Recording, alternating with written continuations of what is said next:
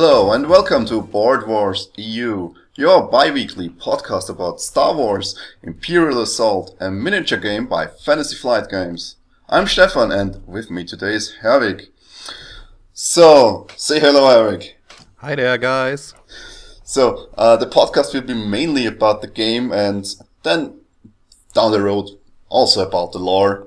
To get a, to get a grip on, uh, maybe in this episode on us two, uh, I'll briefly explain how I got to the game and why I'm starting the podcast, and then we'll ask Herwig how he how he knew about the game or he, how he got to know about the game.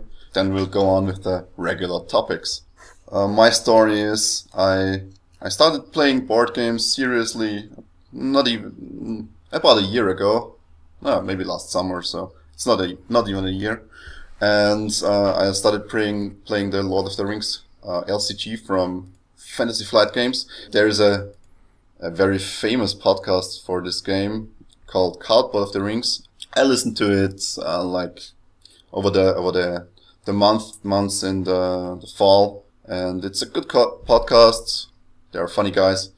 Then I heard about their Gen Con experiences for last year, and they talked briefly about uh, Star Wars Imperial Assault and what it is. And I looked it up on YouTube. There were a few videos about it, and it was really interesting to me because I'm a a little Star Wars nerd, I think. So I looked it up and I ordered it from Amazon.co.uk, and I got it. I think two days before Christmas. Didn't end up playing it until until January, but I'm I finished my first campaign now, and it's really a good game. But I'm I'm still I still got to uh, got to get a skirmish game going. But more about that later. Um, yeah, that's probably my story.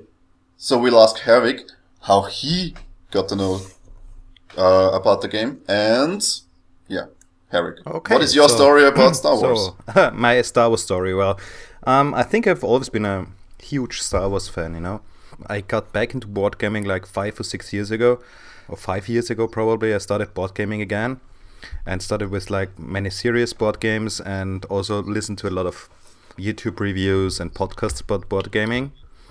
Started to play like Descent and because it reminded me like of Hero Quest and Star Quest, the games I played as a child this year I was like on the uh, Twitter live stream for people who were sitting in the in-flight report of Fantasy Flight, and they were like live tweeting new games and so on. And um, yeah, I really saw like the first pictures and the first news um, from Gen Con, and decided, yeah, that's something I always wanted to play because it's like Heroes Quest, it's with Star Wars, and I really knew knew I had to get that game, and I really looked forward to painting uh, Star Wars minis. So perfect fit for me. Yeah, that's nice. You also mentioned that you played Descent, and did you play Descent Second Edition too? Yeah, second edition played mostly. both. I played for first edition like only like two or three nights with some friends who had a lot of stuff for for the first edition, and then got really into the second edition. Like um, I have almost, I think I have all expansions now for uh, Descent second edition. Wow. which are a lot, and have played. We have played two campaigns now, and um, we're in the middle of a third one, and have to get the people back together, the band back Wars. together, and yeah, we're also for Star Wars for the Star Wars campaign, but this will probably be different people, more the Star Wars nerds, and the uh, Descent round is with like uh, yeah, more the fantasy nerds. So okay. two groups Yeah. of people. Yeah, because And- uh, some of our listeners may not know because um, Star Wars Imperial Assault is like a descendant from Descent. Yeah. It has it has uh, that's it's a funny it's a, that's a funny sentence sentence to Yeah. say. It has the base core mechanics on the board on the table are very similar. yeah. I think that the main differences between Descent Second Edition and Star Wars is that Star Wars has the skirmish mode. I, I don't think Descent No. Second Edition has a skirmish mode. Well, w- we can discuss uh, discuss about the skirmish mode later, but I think the skirmish mode is mostly here, so it's not a real board game, so they can uh, have it as a miniatures battles game, because they have only the license for the miniatures battle game, not for board games with Star Wars. So I think that's uh, Oh, the it's a- a loophole co- they have. Oh, oh, that's that's yeah. And I think Hasbro has their license for board games. Yeah, yeah, there were some Um, for Star Wars, right? Yeah, Hasbro has the license, Oh, I and there were some rumors that Hasbro was behind the delay in December, but probably it was just the wonderful world of international uh, shipping logistics.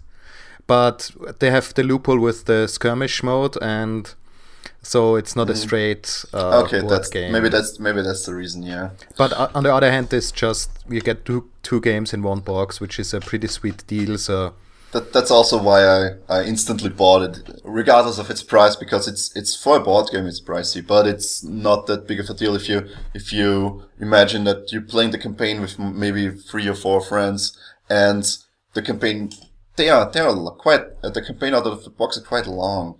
We had we had like seven sessions now, and we played some of the sessions were like ten hours, and we we uh, we we just finished the first the first campaign, and it's it's a really long game. And then on top of that, you have the skirmish mode, and it's it's it's a good game for for price price to value wise. So or like in Descent, the campaign lasts yeah for a couple of nights. So okay, I so they are we- shorter. I think yeah we we had six or seven sessions or something to finish the campaign, but um, it depends. You know, uh, the, uh, this system is. Uh, um, a lot of things are updated from the last uh, second edition.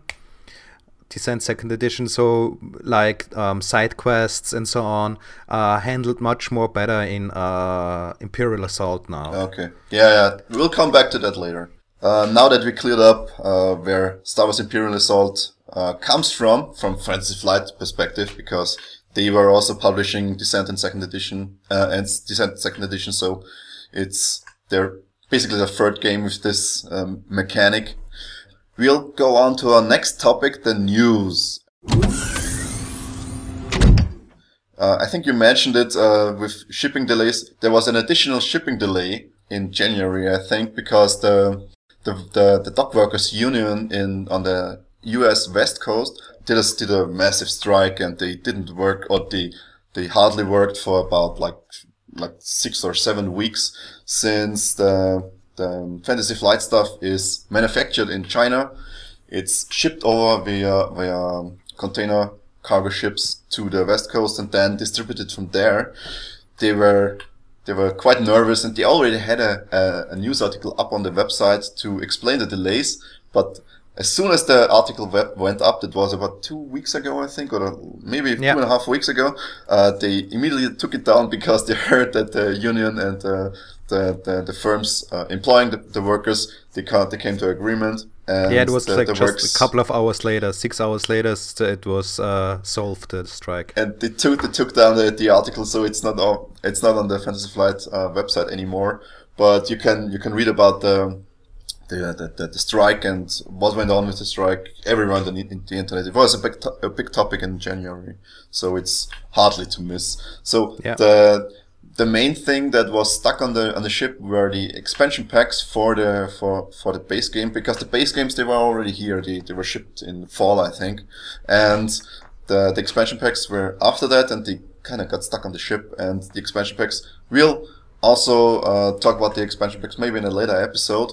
But if you want to win an ex- expansion pack, you can uh, win it in the podcast. At the end of the podcast, we'll have a lore question about Star Wars related related stuff, and you can send us an email with the answer, and you'll be automatically qualified with a right answer, of course, for winning one of the expansion packs. I'll go over over, over about it later. Okay, so that was the first bit of news, and the second bit of news I want to talk about is they they also posted a strategy article, uh, Fantasy Flight did, and it's about uh, Vader and how he relates or how he works in the skirmish game. Uh, I think we'll we'll actually postpone that for later in the episode when Herwig will talk about his first uh, skirmish experiences because it might fit better in there.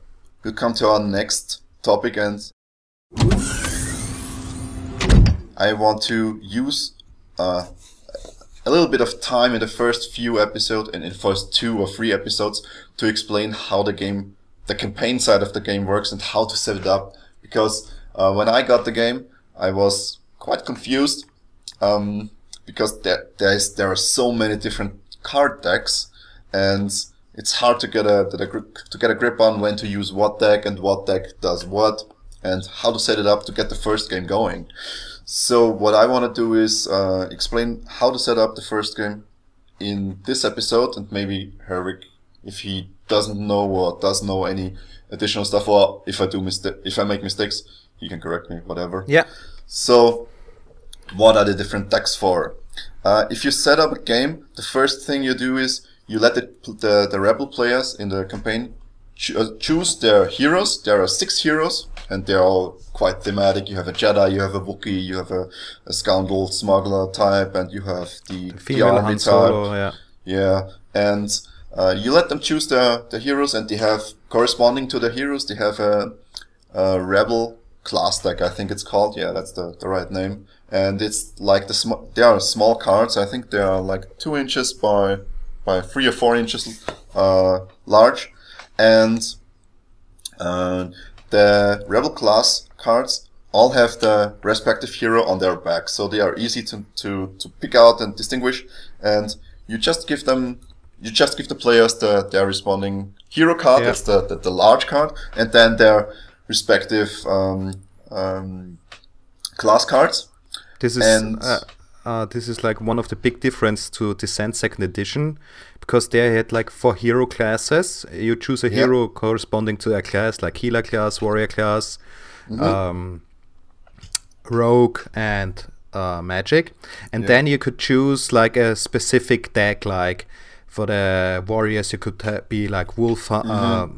beastmaster, marshal, and so on. And I was really surprised that here they went the other way, where like every he- single hero miniature has their own, own characteristic class deck. So Yeah. it's a little bit different way they went here with this game. Yeah. Also, the the heroes itself, the heroes themselves, they they they represent like class mixture mixtures. I th- I think because you don't have the healer type or you don't have the tank ty- type. They're all kind of in between there. They they are basically um, made thematic to what their their thematic counterparts in the Star Wars universe are capable of. So the Wookiee, he's charging in and he's he's brawling all the enemies and cleaving and when he's get he's when he's wounded he's turn he's got, going going into the rage. So uh, it's more more of a thematic link than a than a gameplay link. That's I think this is something that works here much more better. Like all the, it gives, uh, it gives them more character because they have their own Yeah. deck of skills, and so every f- the figures gets much more character in this sense.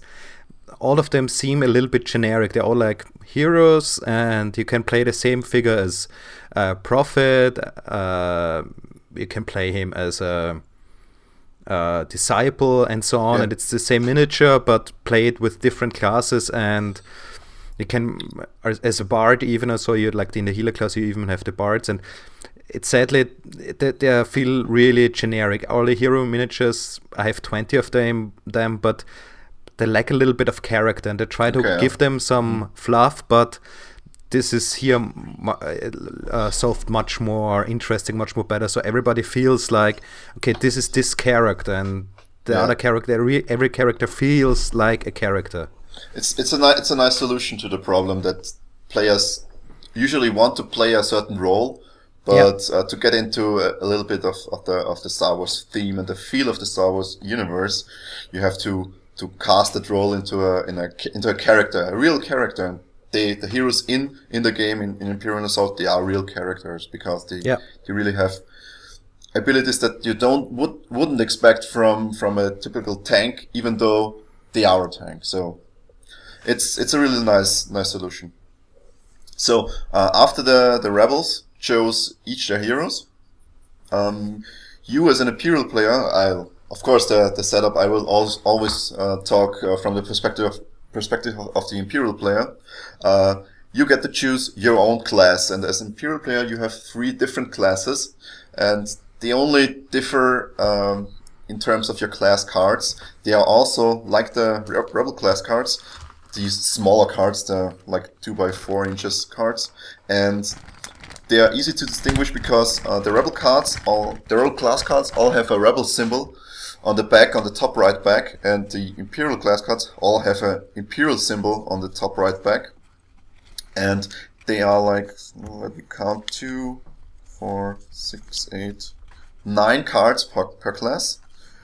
One you get uh, at the start for no experience, and the others you have to buy between the missions with experience. And there are three decks. Uh, these are Military Might, Subversive Tactics, and the third I never can remember. Oh, right. Technological Superiority. And they also they act like themes because they, they each each enhance different parts of your army and how you enhance the troops.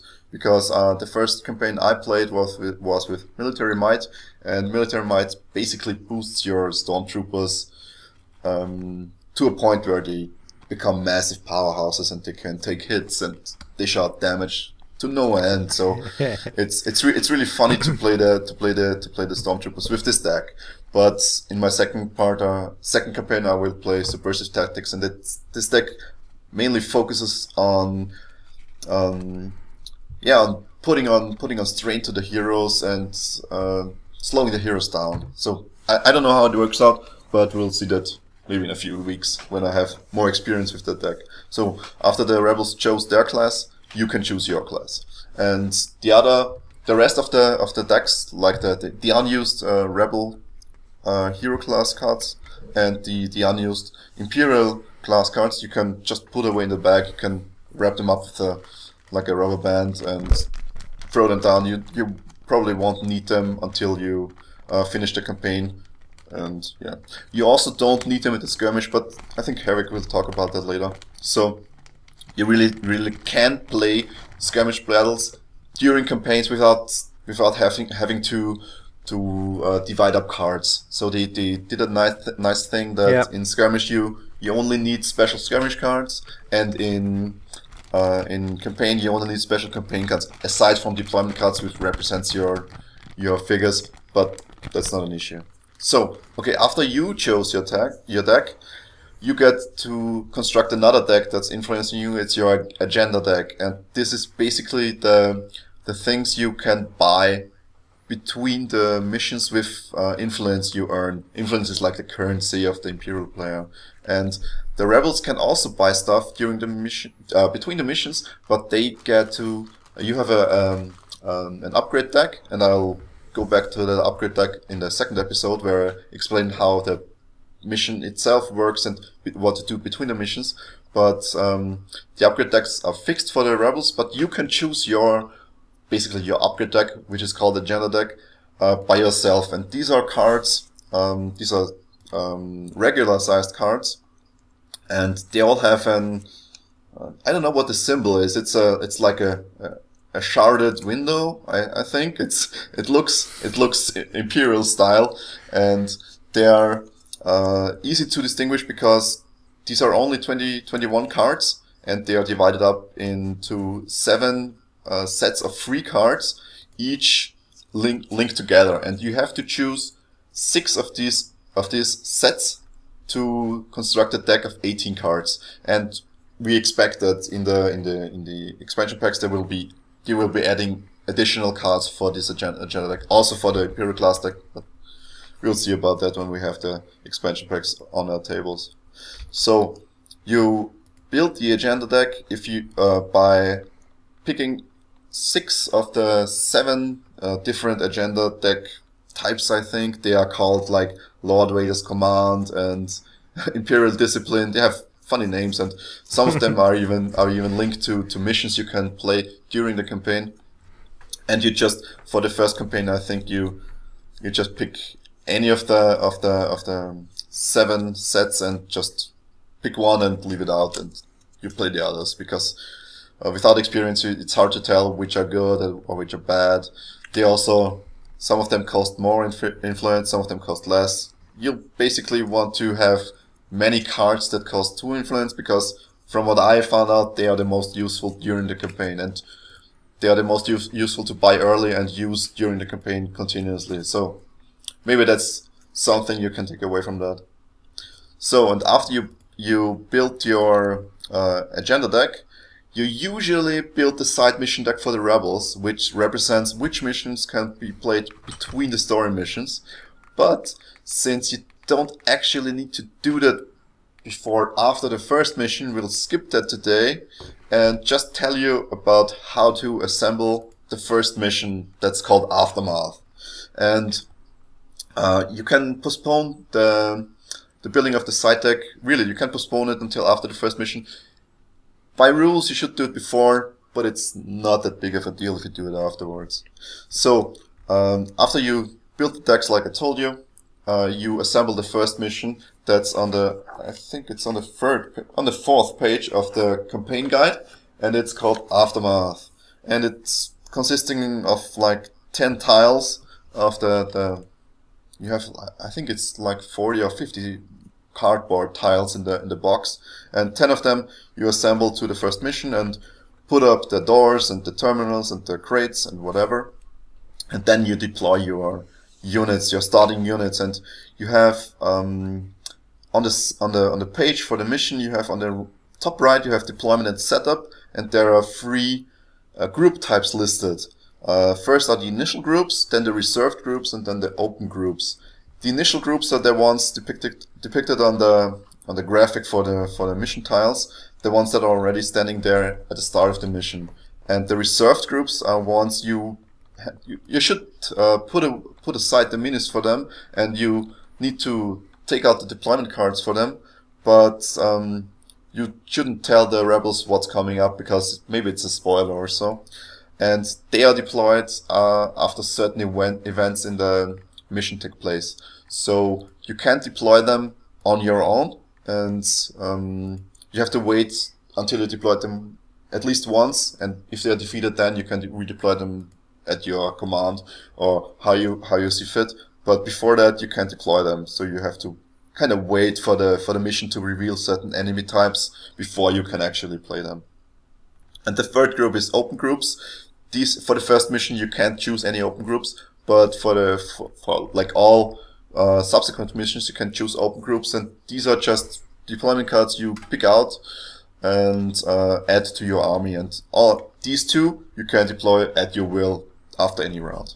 So after you assemble the maps and put the put the minifigures on the map and deployed your stuff and laid down your stuff, you also need the the threat dial, the threat and round dial. It's the the bulky uh, dial thing with two dials, uh, one green and one red, and the red represents your threat, which limits how many troops you can deploy between the rounds, and the right one is the counter for the rounds. And most missions in Imperial Assault, at least in the campaign, have a round, a fixed round limit, after which you basically most of the time the Imperial player wins after a certain set of rounds, and the rebels have to rush to the objectives to come before that, as to to to finish the, the mission before that. But uh, so this the style is it's pretty important for you. And then after you set up everything, you read the mission briefing, and that's something I did wrong, like for the first few few missions, because uh, the mission briefing, you re- you read the, the stuff in the box, in the white box, like the, that's a flavor text about what happens before the mission and uh, what the what's awaiting the rebels during the mission, and then you have uh, some a list of, of, of stuff to read to the rebels, right? That's usually including uh, what's what's the what's the the active goal or the active target for the rebels and like special stuff how doors open how they interact with with with figures and who can open doors. And after you read you read uh, you read that you're basically basically set to start the first round. And yeah you'll do that then and play the first mission. We'll get around um, talking about how to to do the rounds itself and how to um, do the post mission cleanup and what to do between the missions in the next episode. To not make this episode too long with explanations that no one's gonna listen anyway. So, so that's everything you need to do to set up the first mission and to start playing. And after that, you play the mission and do the post cleanup, and you're basically in the campaign then. Um, with that out of the way, we come to our next point, Campaign and skirmish play experience. So since I talked for the last 10 minutes, I'll give over. I'll, I'll give over the mic to Herwig, and he'll uh, talk about what he played in the last. I think last week you, you got your game a week ago Last or two weeks week, ago. yeah, yeah. I- I ordered it and you you only played skirmish right now. Yeah, I managed to get it in, squeeze in a little game of skirmish, and yeah, and waiting for my players for the for the actual campaign. Campaign, yeah. yeah, yeah. So uh, you did you did did you play with the, the same guy twice or ah yeah yeah yeah? So how did how did it how did it go? Did you win? I won both times, luck- but luckily mostly. and um, I played Rebels once and once with the Imperials, and it was more or less pure luck. So I think if you if we both get a little bit more practice, it will even out. I really like the mechanics because for me it was the first time playing with the dice mechanics. I really like how they solved uh, the dice mechanics. Yeah, with the attacking and defending and the surges Yeah. and stuff, right? And even like if you're a big target, you uh, get have other dice than like small agile targets who could dodge or yeah. uh, deflect. So that's is really just using different dice makes it much more easier than having like five special rules for everything. You know. Okay. Yeah, because uh, I think Descent had only one defense die, right? Exactly. Yeah. okay. In different colors, yeah. right? In different colors, and everything else were like special rules. So if you're Okay. like a, a stealthy monster or a stealthy target, it was every time it was uh, different rules again. So Mm. this is something they really um, did well. Yeah, because in, in Imperial Assault, for those who don't have the game yet, you have two different dice to to roll for defend, right? It's like Yeah. you have one black die and one white die, and black die usually you have um, you have blocks on there that blocks damage, and the black die has more blocks on it, but uh, the white die it has less blocks overall, but it has one side that's completely evading a, a full attack. So Yeah. you evade all damage and all, all all effects from the damage are basically puffing into the air and are non-existent, and that's really good. It's, it's just a little trick, but it um, spares the confusion of like having to keep in mind f- five, six different rules. Although it's like um, set skirmish game, the, I think what took for me the most time um, was setting up the map. Yeah, I have some I have some shortcuts for that, but I'll talk about that uh, either in the second or the third episode. We wanted wanted to play a different map uh, then, but then we Mm-hmm. Said uh, it would take forever to find everything. So But with a, a, few shortcuts, it's it's easy to, to set up the map if you know Yeah. how the tiles look and how to search for certain. Yeah, I think that I will probably get faster finding the tiles and also, um, well, I, I watched a video of before playing uh, skirmish. I watched a video of uh, somebody on YouTube who explained the rules, which helped me a lot. I think if I would have like uh, played it without seeing that video, I would have made some mistakes. So, yeah, there, there's some complex rules in there, right? Because I, I made I made mistakes between basically every campaign mission up until the fifth, sixth, or seventh campaign mission. So it's really it's the, it's the fine details that are that that matters, right? yeah, sometimes you just like miss a line of of, of uh, text in the rules or something, and And it completely changes what's happening, Um, yeah right? and so, and you like in descent for a long time i forgot one rule and that when the her- heroes are knocked out they also get full uh, full strain so full uh well it's called stamina in, in descent but they also if they lose all uh, they get also uh, up to full stamina because they're like now knocked out and Mm. Yeah. i forgot that rule like for the almost for the whole first campaign and it made my life as playing the overlord much more harder Much because harder, the, yeah. uh, the heroes recovered, stood up again, and were like, yeah, Carried on, yeah. carried on. It's easy, and with, it's easy for them to just be, be Re- defeated, yeah. but but have their yeah, recovering ready, right? uh, strain or stamina is is like a, a key resource for uh, Yeah, it's a resource for activating exactly for the, abilities, for the heroes yeah, Yeah. and um, in descent there are a lot of missions which are dependent on uh, like getting very fast from a to b for the heroes. Mm-hmm. and they can use uh, the strain or the stamina sorry for mixing up the vocabulary uh, but it's basically the same um, to get there. Like they can waste stamina to move uh, m- more spaces. So it's very important for them and yeah It's the, it's the same in, in Imperial Assault where the campaign missions usually, since it's a time, it's since most missions are timed uh, around base, the the rebels have to sprint to the objectives, and Yeah. one or two tiles extra per round can make such a difference across three or four rounds. And um, in Imperial Assaults, also heroes do that with straining themselves, and you get strain tokens, and you have a limited pool of res- uh, endurance. And in skirmish, you don't. You- basically Yeah, exactly, take out don't- all, all the strain rules, right? Yeah, you just get uh, uh, wounded more, or Yeah, you, you just you just take damage if you would take strain. but you know taking damages in uh, skirmish you can uh, take damage or you can uh, waste some of your uh, what's called command cards Yeah, command, yeah, command cards. Yeah. These, these are the, the other cards Small that green you don't cards, use yeah. in the campaign. Yeah. You, you you make like your own deck of um, special Is it, attacks is it, is it so ten on. cards? Or how many cards do you do you assemble? uh, was it 10 or 15 or maybe it's fifteen. Yeah, something like that but a fine resource also you, you start with i think three in your hand and then you draw Mm-hmm. one per round and if you control certain points on the map you can draw additional Draw extra uh, ones, card yeah.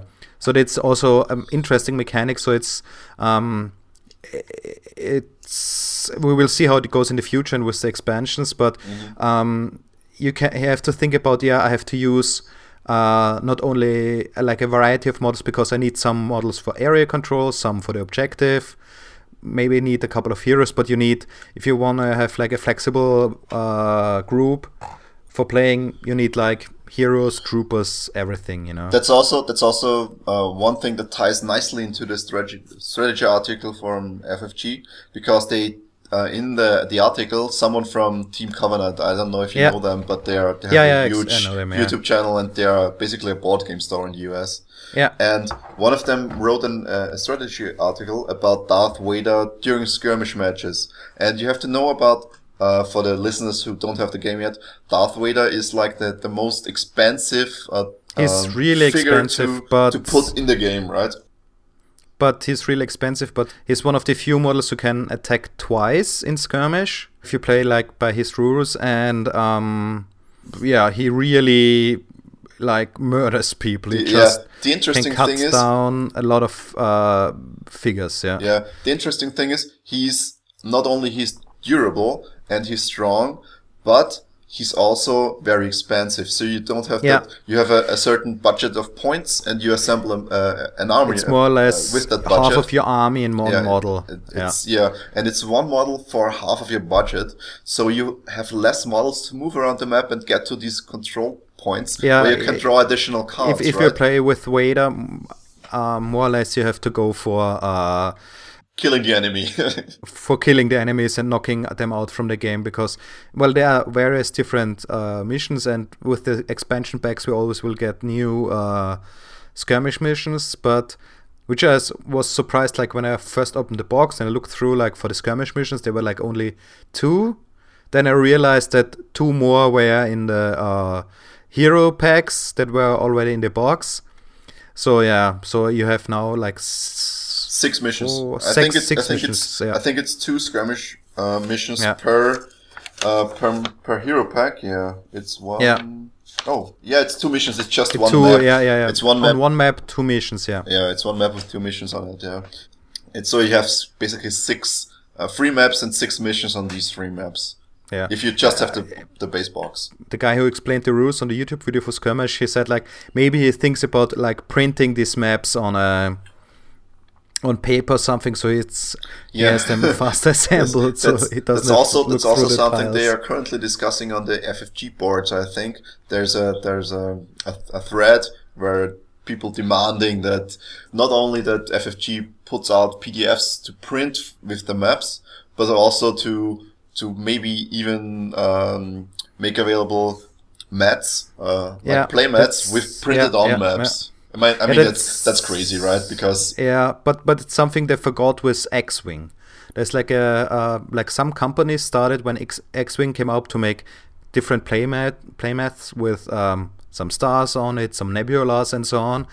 And everybody bought bought bought those because they were some of them were beautiful, and um, I have one too. nothing. So yeah, and everybody bought them. them. And uh, Fantasy Flight came out with some cardboard stuff, which is now gone. They just like printed it once and nobody cared. I think.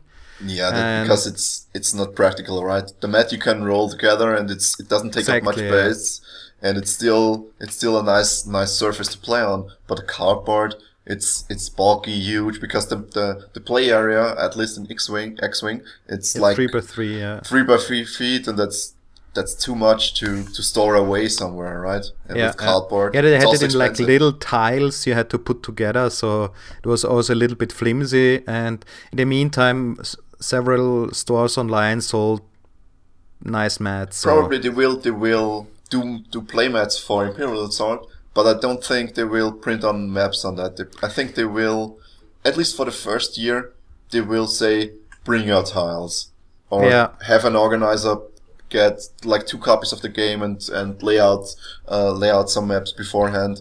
But I think they will hold back on that because they are, they have some they, they have some pride in their product product. I think. yeah, So And- we'll see, we'll see how this this develops, right?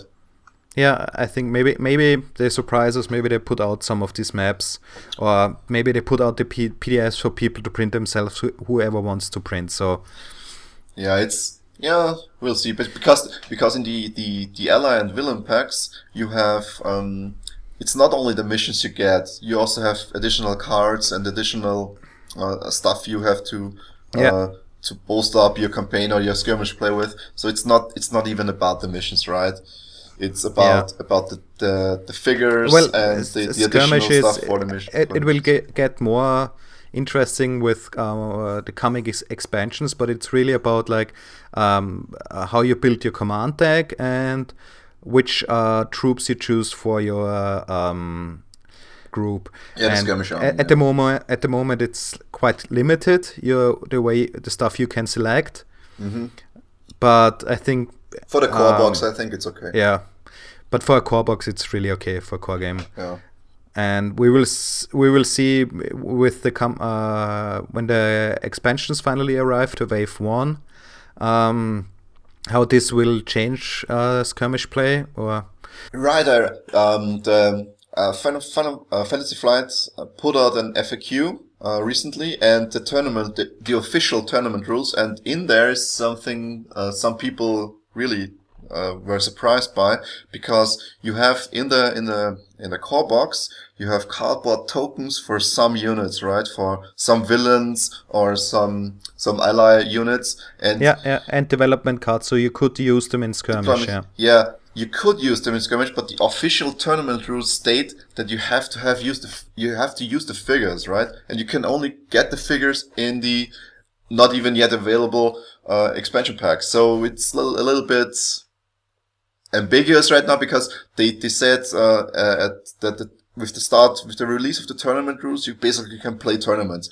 but since the the packs are not out yet, you can't even build the full the full army you could build because you can't use the cardboard tokens. You can only use the figures included in the core box. It's a bit it's a bit strange, but I think they they they expected the the, um, the expansion packs to arrive sooner and not get stuck on the boat that long. yeah. I think they were planned for beginning of January, and now everything more or less uh, in uh, Fantasy Flight's uh, schedule is like pushed back two months. To, uh, about two months. So I think Star Wars Armada should have been out already, and wasn't um, that wasn't that scheduled for mid mid 2015 Armada? No, no, no. It's beginning.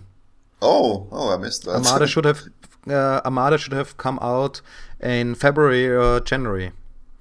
And it was scheduled for early uh, quarter, first quarter of 2015, but also got stuck in on on a on the boat, on the boat. Yeah, it's the, it- that's the famous phrase they use. They use in their in their articles that stuff is on the boat, and it was really on the boat for like multiple months, basically. yeah, in this because ti- in all the this time ships frame. were waiting in front of the harbor, and I, I saw were- I saw some, some pictures about that. Yeah, I saw some pictures where I see like twenty cargo ships waiting in front of the harbor, like just two or three miles off the coast, and not getting into the harbor because no one's unlo- unloading the the ships already in the harbor. So it's it yeah, and now they have was- to work overtime to to get like all the uh yeah the surplus load. I, I mean, the workers will probably be okay because they get extra overtime pay, right? So they are in a win-win situation. Yeah. they got they got like they got like a vacation, and then they have uh, the additional income. So it's it's kind of working out for them. yeah.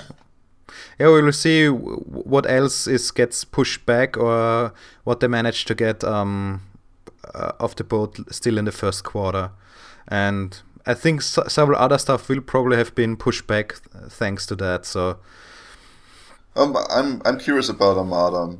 That's because I, I played a little bit of X X-wing, but it X-wing it's um, it, it didn't grasp me that much because it's it feels too small for for for the scale that I, I, I want to play at because it's it's just a few a few spaceships against each others and I like to I like to play with armies I like to play with armies, so maybe I'll get into Armada later that year.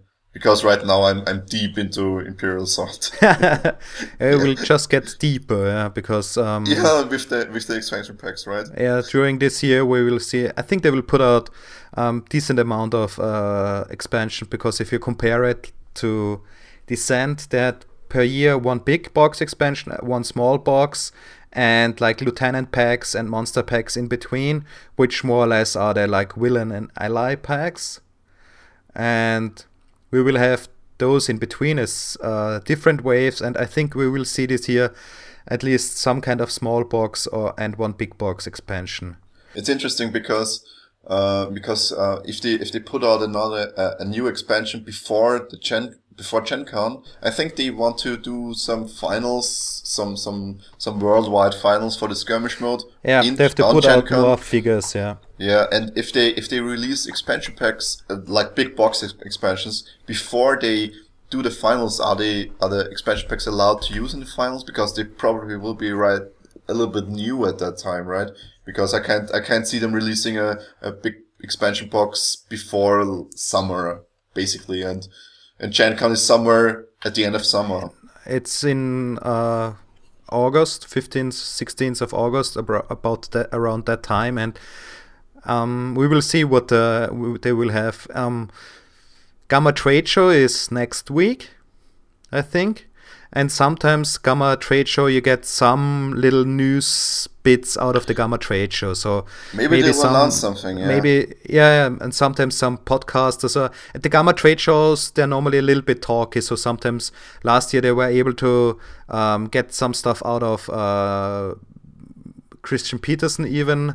So he told a little some some stuff they will release later that year of the books. So maybe they they will uh, talk a little bit because at at New York Comic Con they only showed like a banner of uh, Star Wars Force Within, so they have the license for Force Within, and um, we will see. Right? yeah, we will see what they do with it. So maybe they will uh, use stuff from Force Within for their current games, or we will see. I think we will see uh, like unique games to that universe, to that license. Yeah, uh, that's. I think I think uh, expansions covering the new movies you can basically guarantee that because it's already in the campaign. You have certain certain side missions have a, a, a time. What's it called? A, a time like a timeline limit where yeah, you have. Ti- I, I, I noticed that. Uh, yeah, where, yeah, yeah. where am I? Where am I? Missions. I don't know where I have them. Maybe they're here. Yeah, they're here. Let's see about it because they are they have some time stuff on that. Where is it? Where is it? Yeah, and maybe I, I think you it. probably can use like most of the technology in Star Wars never advances that far, so that wouldn't be like the big issue. It would only yeah, be like but so they they, the they fit together. They fit together thematically too, right? Yeah, yeah, exactly. You can't play like a young uh, side mission with young Luke Skywalker Ah, yeah, here, here, it is. Time period three or four are all the, the, the relevant side missions in the core box are all time period three and four. And they, in the, I think in the, in the manual, they list at least seven time periods. So it's, it's pro- it probably goes way up to the, to the new stuff and maybe even in between that, right? Yeah, the, they could really do everything. Yeah. But I think, uh, this year we will have the announcement for big box, small box expansions, and like and wave of miniature packs in between. And let's see It's if they manage to. year. Yeah, eh, let's see if they manage to get it out before uh, Gen Con something. Like I think I- wave I of think- miniatures is not not it, that yeah. uh, miniature way picture uh, miniatures uh, second wave of min- some miniatures is i think not that big of a deal production wise A big box would be nice before Gen Con, right? yeah If they if they May- plan to release two semi semi big boxes yeah per year, you- they have to start early, right? yeah i think uh, without the shipping delay we already would have some uh, news some uh, for that stuff but Yeah, maybe they're waiting waiting to get the the, the current expansion boxes into the hands Yeah. of at least some consumers before announcing the next stuff you can buy. yeah right? yeah So exactly that ma- normally confuses people or make makes them angry We'll Uh, see. maybe maybe they'll, they'll announce something in the next two weeks, so we can talk about it in the next episode. I, I think in like in the next two weeks some news will happen. Yeah, I, I'm in uh, looking for it if they release like uh like they're starting now with Descent like single campaign books, so that like you don't need you only need like the the your uh the box and how modular the system is now that Imperial Assault is even modular than Descent. You can release like just a campaign book with some new main campaign cards, can slide in the side missions, and there you go. yeah, it's because the, the tiles are really flexible, right? The the, the, the amount the amount of, of, of areas you can create is basically limitless. You have, I think it's like 50, 40 or fifty distinct tiles, and they are printed on both sides, so you can mix and match them. In, in endless possibilities, it's it's, Yeah, it's yeah. really good. It's really well And- well made. The other thing I wanted to mention before, um, uh, with many of their other big games, they started like uh, the Quest Vault for Descent. There's like a design your own for uh, scenarios for Battlefront. So I think we'll see something similar for the skirmish game. And maybe then they give people the possibility, like that they could print out the map. So I don't know, but we will see like a skirmish uh, generator in one way or other popping out on the on the uh, page sooner than later. I think because they did it for most of their other tournament games. So Yeah, if they wait too long, maybe someone on Board Game Geek or, or even the forums is coding it itself themselves. And because I already saw scans for the for the tiles are already out there, uh, I I mean Fantasy Flight probably want to suppress that as long as they can, but there's already a Yes. vessel, va- vassal or vessel. I don't know Vassal, how to pronounce the, the, the, the program. It's a vessel pr- plugin. You can play Yeah. the skirmish mode with it, and it seems to work all right. I haven't tried it because I I have no one I to play with. they, So they, they have to get it out sooner than later because there are people would do it themselves. So I think they are forced to do it themselves. yeah, we'll see. That's probably gonna happen in the next four or five months. I think. Yeah. So we'll But, see how uh, that develops. But in the meantime, also after GAMA Trade Show, I think before Gen Con, there's also the uh, Star Wars celebration in May, which is like the big Star Wars convention in Miami, where they will show the uh, the second trailer and they will uh, like they will show the first episodes of the second season of Star Wars Rebels and so on Yeah, right. The finals for Rebels was like a, a few days ago, right? M- on Monday. Yeah. Did you did you watch it? Yeah. Because I already watched it, and I the the kickback to episode one was nice, right? Yeah. in the Well, fi- like the final scene or so. I already, uh, I was almost almost waiting for for the the other stuff to happen, right? Yeah. it was basically the same scene, right? yeah. Would be interesting. Some people already asked themselves, maybe we will see some stuff of Star Wars Re- Rebels creep up in um, X-Wing, Imperial Assault, wherever. Yeah. That's also a possibility. Although maybe maybe Rebels is a bit too early for, for because the time periods, at least for the campaign, the time periods Yeah. uh, seem to start It- with the first exactly, the- uh, with A so New it- Hope. So, so it, maybe it's should, it would be older versions of those characters. So But, but maybe they do it like with the Lord, Lord of the Rings stuff, where they put out saga boxes that are basically standalone Ooh, I haven't, expansions. I haven't thought thought about that. That's would yeah, be you, interesting. pu- you put out a standalone box that's using some of the stuff from the uh, from the core box, but it's basically it's from another time and it's mis- mostly standalone. It, they could do the, the, the same thing with like uh, like a Rebels standalone box that's half the Wow. size of the Imperial Assault, includes a Cool. few a few new tiles, maybe a few figures, and then you have a, a whole new campaign, maybe even replaying the first season of Rebels, which Oh, that would wouldn't be be, a bad cool. idea because some of the some of the episodes in Rebels they basically play like an Imperial Assault campaign mission, Yeah. right? Exactly, they're like a group of uh, rebel commandos trying to Trying to do Uh, stuff in the in hack a Imperial computer territory.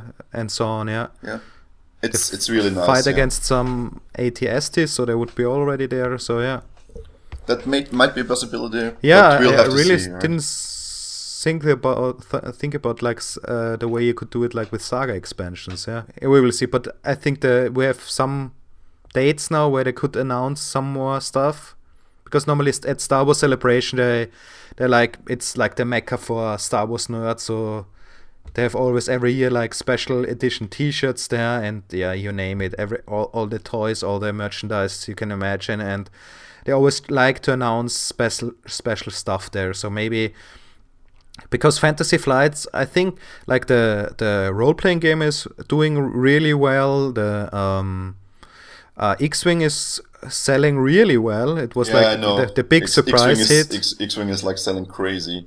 yeah, it was like the but big that, surprise but hit. that might also have to do with the with the models of X-wing being Yeah, beautiful really high com- quality and really compared nice to, to, like at.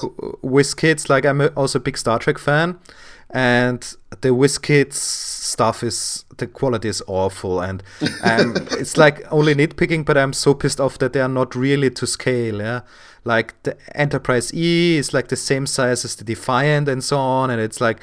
ah, it drives me crazy. So sadly, I can't. And, and it's you can't really. They tried it to modify a little bit, but you can't really play do- with these dogfight rules. Then playing with the big ships like Enterprise and so on, it's ugh, it doesn't really work. It would be interesting with the like there has there are already out some of the reviews for the Armada rules, and they really tried to capture like the feeling of you commanding a big ship. You know, Yeah, it's like it's like with has much to do with facing and, and barraging and stuff. I read, read right with the large ships. and they they're like you know if you get really on the deep end of board gaming they're like all these war, uh, war games wargaming and it's like historical wargaming it's like uh, very realistic trying to like uh, do naval battles and so on uh, uh, in that part of the hobby. And it gets very like you feel in the end you, you're playing like a total mathematical simulation in the one end or it gets too too uh, unrealistic. And it's always hard to find like a balance if you simulate uh, military combat in a way that it doesn't feel too like uh, okay it's uh, mathematics or it it's too comical too too flimsy and and judging by the first reviews, they found a nice balance. But I think, like when they did, did it with the card game, they really put a lot of time into testing. And uh, for the Star Wars card game, they even uh, uh, started anew because they had like a first version of it, which was very similar to the Lords of the Ring card game. Yeah, we, but just without the the you play it against each other, right? Yeah, Yeah. yeah. That, that I And read they- about and- that. and- I was really they, pissed uh, off. yeah, and they scratched that and said no, uh, it We'll doesn't a- feel right. It's it just do a feels like a, a copy Yeah. of it, and yeah. they did a new version and Actually, I, I would li- would like to. I had. I would very much like to have a, a copy, basically, of the Lord of the, the Rings LCG in the Star Wars universe, because uh, uh, the Ro- Lord of Rings LCG it's it's relaxed and laid back, and it's deck building, but not too too too involved, right? You you, you pick your you pick mm. your your deck, and it's it can be thematic, but it ha- doesn't have to be, and you play this mi- these missions, And and, I would really like to have that in the Star Wars universe. fantastic so- artwork. So the Yeah, the that too, for yeah. the Lord of the Ring LCG is so beautiful. and it's and it's very thematic because the cards they re- most of the time they really reflect what's going on in the in the reference the card makes right so you have like like gimli who is taking similar to Gaarkhan and, in Imperial Assault, he's taking damage and then dishing out even more damage because he, he's getting angry and he's into the fight. And so that they really, they, they did a nice job with, with capturing the, the theme of the, of the characters and the book and the events into the cards. And I would like to have that kind of the same for Star Wars. And I was, I was kind of pissed off that they changed it from um, a cooperative card game to a versus card game, which I don't like that much because I I played some Magic and some Hearthstone and it's it's okay, but it's nothing I can get into too deeply because I don't know, it doesn't interest me. It's for for them really important because uh, they learned that uh, like a good running tournament community can really keep a game alive. Even if they don't really buy so much, but if you have like a standing tournament com- uh, community, then they like if a couple of people they even if they don't buy new stuff, but the fact that they keep playing and talk to other people about this game, they get new people into the game, you know. Yeah, and the new people will buy all the old packs, and so yeah. But they announced like uh, this uh, uh, at the American finals they announced a new model for like cycling through the decks, which is I think similar what Magic does.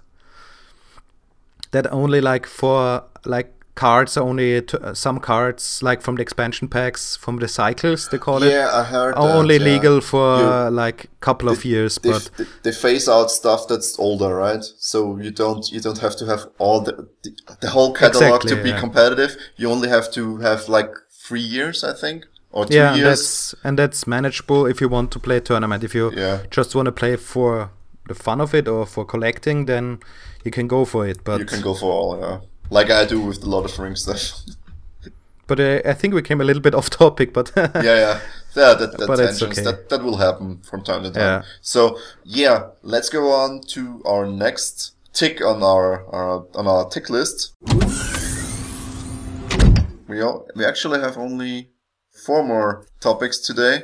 And the next is uh, community stuff, and we wa- I want to highlight something happening in the community, either on BGG or FFG boards or somewhere else that's interesting or helpful helpful for running skirmishes, for running campaign, or whatever in, having to do with Imperial Assault. So the third first thing I, I found out is someone did an automated campaign sheet for Google Docs. I think he started to do it in, in, in Excel, but he switched over to Google Docs and he now made it publicly available.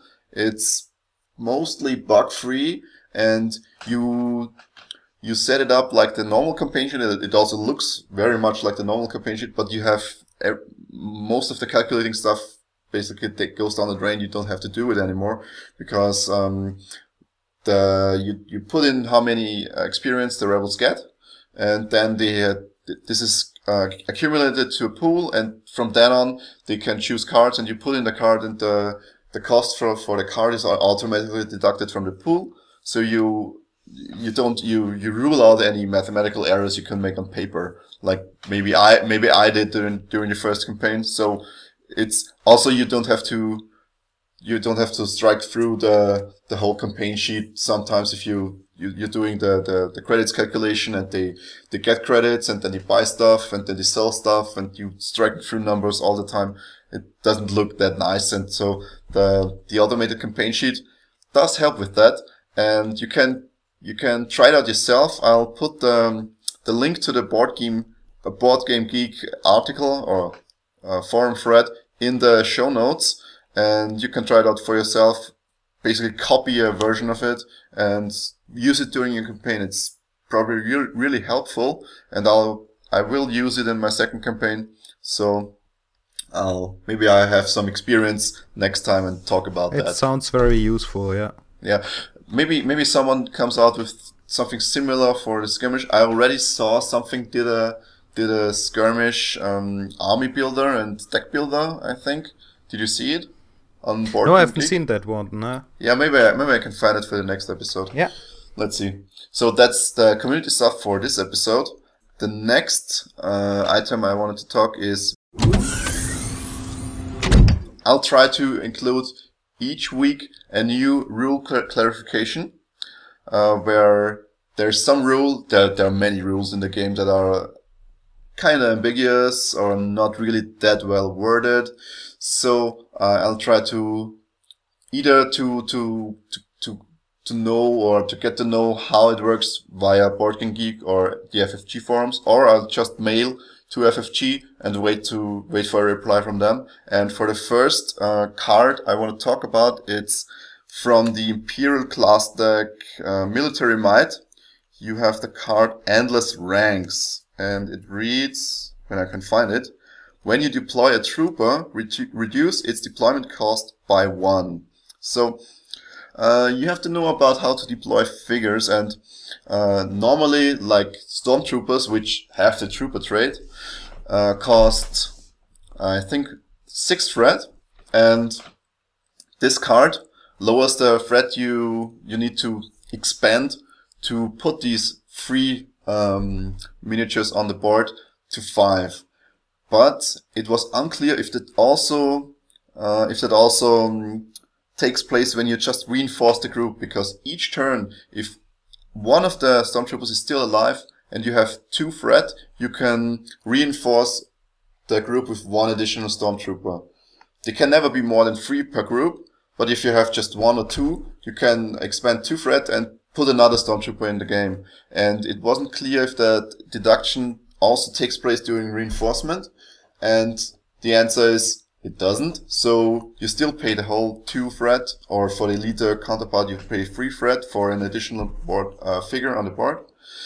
And the next um, clarification about this card is that this deduction also doesn't accumulate uh, over the game. So if you if you put a, a stormtrooper group on the board for five threat and they all get defeated, the card you have in your hand, you, you're returning the card to your hand, you can play it again, but the card returning to your hand, it doesn't, doesn't carry over this deduction. So you don't have to, you can't apply the deduction again to reduce the cost to four threat, but it's, so it's still costing five threat. And that's, I think it's a problem with that card because the card is not that good if you, if you consider how much it costs because uh, it costs two experience, with, which isn't that. It, it's not that that much because the the most in, uh, the most expensive uh, cards cost uh, four experience, but for two experience you get a deduction of threat for one for all your all your stormtroopers, but they it doesn't impact the game that much. I I think I I played it in my first campaign and I did use it, and it did come in helpful maybe once or twice where I had exactly that that threat, that amount of threat, and I was able to play the uh, the stormtroopers. But I don't know, it it's kind of a lackluster card if it doesn't have any additional synergy with stormtroopers or with playing it again. So yeah, so the basic gist of it is the card only works once and it only reduce, reduces your the threat you have to pay for troopers, so like stormtroopers or E-Web engineers by one, and it's for that it's not a good card, I think. Uh, Herwig, you still here? Yeah, I'm still oh, here. Okay, so you were you were silent during all of that. Yeah, yeah. but yeah. I think the the only problem I have heard that some people had with the rules was that um, the wording sometimes for some campaign missions about being wounded and uh, damaged was not really clear. Like some people mis- mistook like having some damage on their uh, character for not being able because I think it's meant by wounded if you flip the flip hero the sheet over. yeah. Yeah, I think Uh, some that's people also that's uh, also not corrected. confused by that, that, yeah, that's yeah. also not corrected in the FAQ, but it I think it's it's worded consistently throughout the, the manuals. But you have to you have to take care because damage on your card doesn't mean you're wounded. Wounded is only if you take damage equal to your health, and then you have to flip over the card to the wounded side. It's called wounded in the in the manual, so maybe that's confusing people. Yeah, the, I think if if people get more used to this mechanic, uh, they understand it better because here in, in this game it uh, it takes a long time to knock out a hero, yeah, and it's a little bit different mechanic to the mechanic of uh, from from Descent and the other games. That's also that's also what I what I found out during my campaign. It's sometimes it's really hard to to to hurt or really wounds the wounds the the rebel players, especially if you don't play with um, with four rebel figures, but with just three or two rebel figures, because in that case they also get an additional health boost, and it's making them even more resilient. I don't know, but some some missions are even harder with less figures. Oh, maybe we'll talk about it in the third or fourth episode. Let's hear about that. So that's the rule clar- clarification for this week.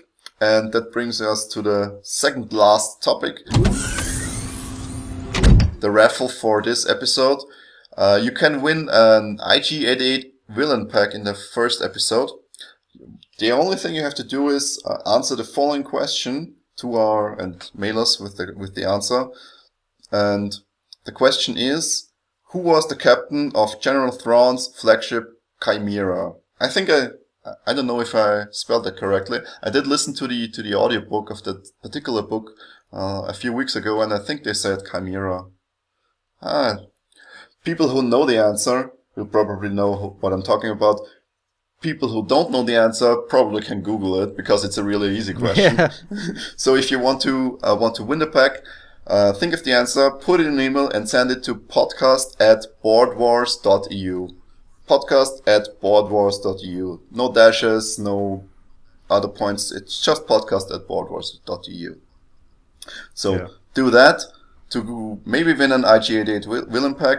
Of course, that when, only when happens when they're out, arrive. when they're finally out. Yeah. and to qualify, you have to either be uh, somewhere in the US or somewhere in Europe where I can actually send it to you. Not that I have to send it to Australia or something else that's it for the show, I think. At least for the first episode. We also yeah. we, we did good on time. It's about an hour or so.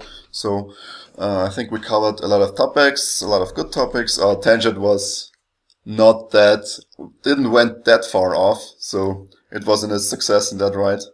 And if you want to contact us, you can find us either on the website uh, www.boardwars.eu or just boardwars.eu. Uh, we can also be reached on Facebook. I have a Facebook page that I'll put the link to it in the show notes. And of course, you can write to podcast at boardwars.eu and uh, also reach me directly with Stephan with ph at boardwars.eu. I will also put all of this in the show notes for your convenience.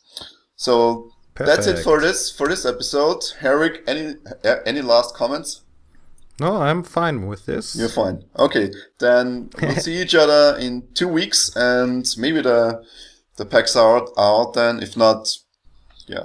Uh, I really hope so. I'm really looking forward. We'll have to talk about other things then. So we'll see about it. I want to paint a Han Solo.